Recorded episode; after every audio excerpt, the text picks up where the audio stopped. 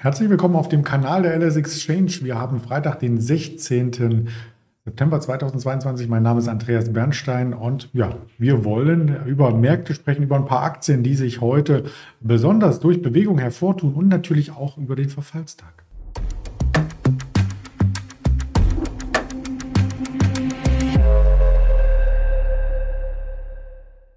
Und dafür habe ich eine entsprechende Präsentation mitgebracht keinen Interviewgast. Äh, wir hatten gestern auch keinen. Manchmal ist das so und gerade heute am Verfallstag äh, werden Sie es uns sicher nachsehen, dass wir da nicht einen Händler quasi direkt vom Order Desk ähm, nehmen können, um ihn zu befragen nach den Marktgeschehnissen, denn da laufen extrem viele Orders ab.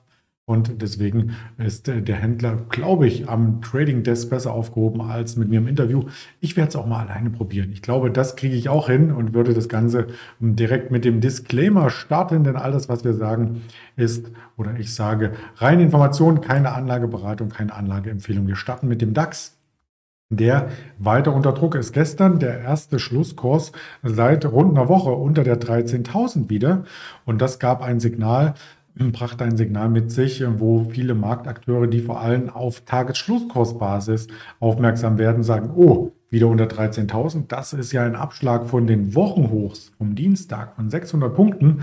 Da gehe ich mal lieber ein bisschen in Deckung und gehe raus aus dem Markt. Zudem heute Verfallstag. Wer weiß, was da noch passiert. Und wir kommen gefährlich nah wieder Richtung der letzten Unterstützung. Die werde ich auch gleich mal aufskizzieren. Bevor wir dazu kommen, auch äh, den Blick natürlich ähm, auf das Event des Tages, den Verfallstag, das ist ja so ein Mysterium. Oftmals äh, wird am eigentlichen Handelstag gar nicht mehr so viel Volatilität ausgeübt, sondern im Vorfeld schon die Position so weit in die Wege geleitet, dass es den Marktakteuren, die eben mit Derivaten, also mit Optionen, mit Futures am Markt unterwegs sind, nicht mehr äh, großes Kopfzerbrechen bereitet. Also sprich, die Futures und Optionen, die verfallen. Da gibt es verschiedene Zeiten. 12 Uhr ist der Stocks, also der europäische Markt, hier maßgeblich, der wird abgerechnet kurz danach. Es gibt natürlich einen neuen Future, auch neue Optionen mit neuen Laufzeiten. Der nächstliegende ähm, Future an der deutschen Derivate, im deutschen Derivatemarkt an der Terminbörse.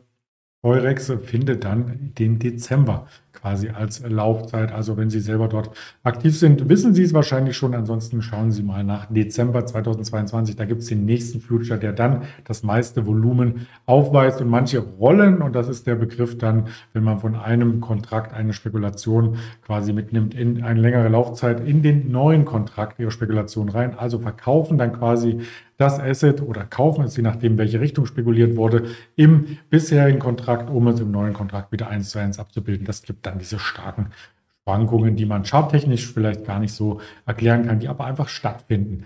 13 Uhr der DAX, kurz danach dann MDAX, TechDAX und 17.30 Uhr die Einzelaktien in den USA, 22 Uhr maßgeblich. Das sind die Termine und da könnte es noch ein bisschen ruppiger werden. Deswegen jetzt vor 12 Uhr auch das Video schon äh, für Sie. Ich habe im DAX festgestellt, heute im Tief waren wir genau auf der Schwelle, die wir vergangene Woche im Tief am Donnerstag gesehen hatten, als die EZB-Präsidentin Christine Lagarde sprach. Und somit ist all der Kursaufschwung, der zwischenzeitlich erfolgte, immerhin ähm, über äh, 700 Punkte wieder bereinigt worden. Wir sind wieder diese Punkte zurückgelaufen, 800 rund.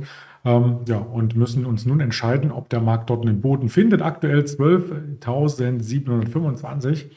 Bei 12.600 haben wir die nächste Unterstützung und darunter wäre dann nur das Jahrestief zu sehen und das äh, zweite Linie 12.600 ist immerhin das Monatstief und damit wäre dann der September auch wieder deutlich im Minus. Er war ja in den letzten Tagen noch im Plus und hat statistisch, das haben wir sehr, sehr ausführlich in der vergangenen Woche vor dem Dezember, äh, vor dem September und zum September-Auftakt schon besprochen, ähm, einen Schatten vor sich, also die Statistik letzten Endes. Das dürfen wir nicht vergessen.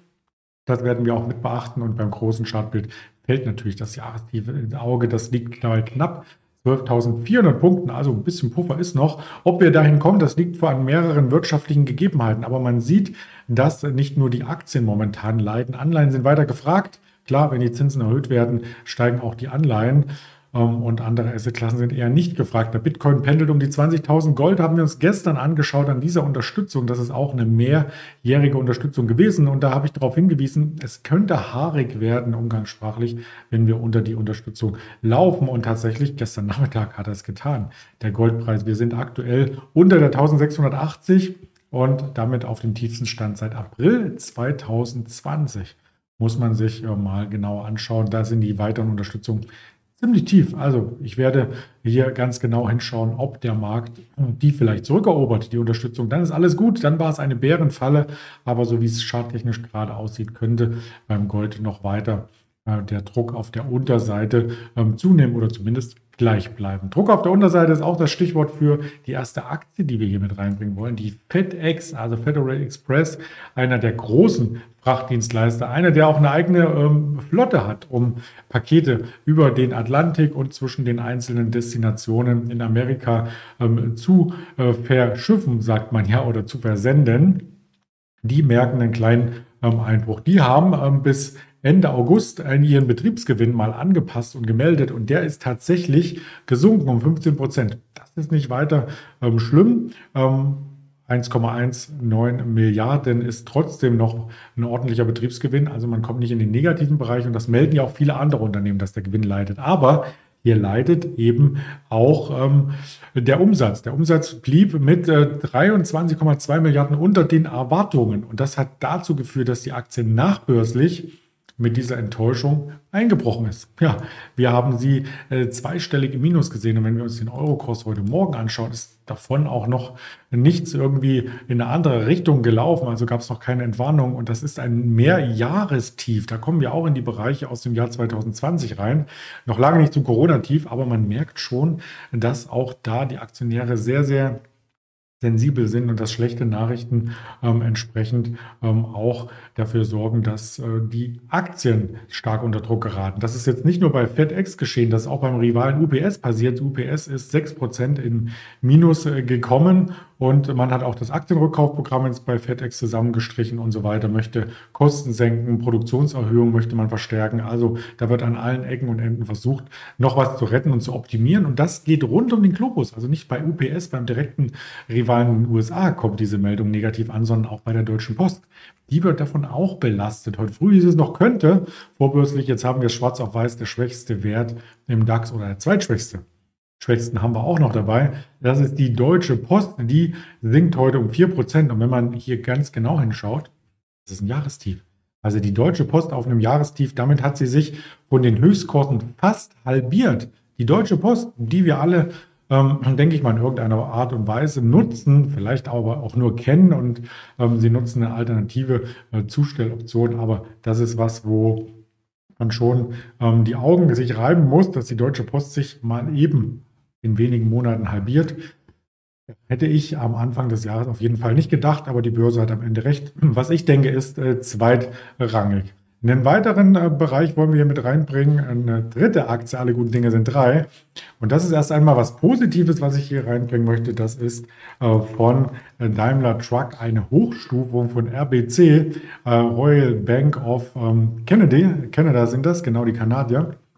Die haben gesagt, dass man hier ein Kursziel von 52 Euro durchaus erreichen kann. Das Management ist gut aufgestellt. Man versucht ja auch an allen möglichen ähm, Ecken äh, zu sparen und das Unternehmen selbst sagt, wir wollen sparen. Man kann, wenn man ganz, ganz genau reinliest, ähm, da könnte zum Beispiel beim Gasverbrauch die Hälfte ähm, gesenkt werden, aber das Unternehmen schafft es einfach nicht. Und das ist die nächste Meldung, die damit einhergeht. Da gab es ein sehr interessantes Interview vom ähm, CEO, ähm, der gesagt hat, wir würden gerne Gas sparen, aber wir dürfen nicht. Die Regularien sind so hoch, die Verträge sind so hart. Das ist wie bei Asterix und Obelix, hat er wirklich wortwörtlich gesagt. Ähm, und das bringt mich so ein bisschen ins Nachdenken. Möchten wir denn wirtschaftlich ähm, auf einen Herbst zusteuern, der vielleicht alle entlastet? Oder ähm, haben die Politiker und die Wirtschaftslenker letzten Endes uns noch gar nicht die Möglichkeit gegeben, das auch zu tun. Wenn man diesem ähm, Interview mal folgt, ähm, kommt auch raus, unter anderem ganz positiv, dass die Auftragslage weiter hoch ist. Er glaubt nicht an eine Rezession, zumindest nicht in seinem Sektor, denn für ihn geht eine Rezession mit einer höheren Arbeitslosigkeit einher und mit ähm, sinkender Nachfrage. Die Auftragsbücher sind komplett gefüllt, kein Kunde springt ab. Und auch der Arbeitsmarkt ist sehr robust. Sie finden im Gegenteil sogar ähm, kaum Fachkräfte bei Daimler Truck. Also er sieht sehr, sehr positiv. Ähm, der Analyst sieht es auch sehr, sehr positiv. Ähm, man bräuchte für mehr elektrische LKWs, um das noch steigern zu können, Infrastruktur. Daran fehlt es. Da spielt er den Ball an den Bund zurück und deswegen sagt er, wir könnten die Hälfte an Gas einsparen. Aber es geht ja nicht. In welcher Geschwindigkeit? Eine 300 Kilowatt Ladesäule ähm, wird irgendwo gefeiert, sagt er wortwörtlich. Aber man bräuchte ähm, 700 äh, Kilowatt oder sogar ein Megawatt, damit man auch die LKWs, die ja letzten Endes unsere Waren in Drogeriemärkte und so weiter bringen, ähm, äh, entsprechend schnell aufladen zu können. Ja, da habert's. Also da gibt's vielleicht noch, je ähm, genervter einzelne Unternehmenslenker sind von der Situation, mehr Streitgespräche und auch mehr solche Schlagzeilen. Wie spiegelt sich das im Kurs wieder? Ja, der Analyst ist erstmal nicht hier zum Tragen gekommen. Die Aktie ist im Minus und das ist auch der Verlierer des Tages. 5% geht es heute nach unten für Daimler Truck. Das ist äh, fast an der Unterstützung aus dem Juli. Jetzt wieder die Kostennotiz. Die Jahrestiefs sind auch nicht mehr weit weg, aber man sieht schon von der Tendenz, das ist kein Wert, der zu den Überfliegern gehört hat, obwohl die Auftragslage ähm, stabil ist, obwohl auch die Margen, also die äh, Kosten von den Herstellern an die Endverbraucher weitergegeben werden konnten. Trotzdem kommt die Aktie nicht nach oben.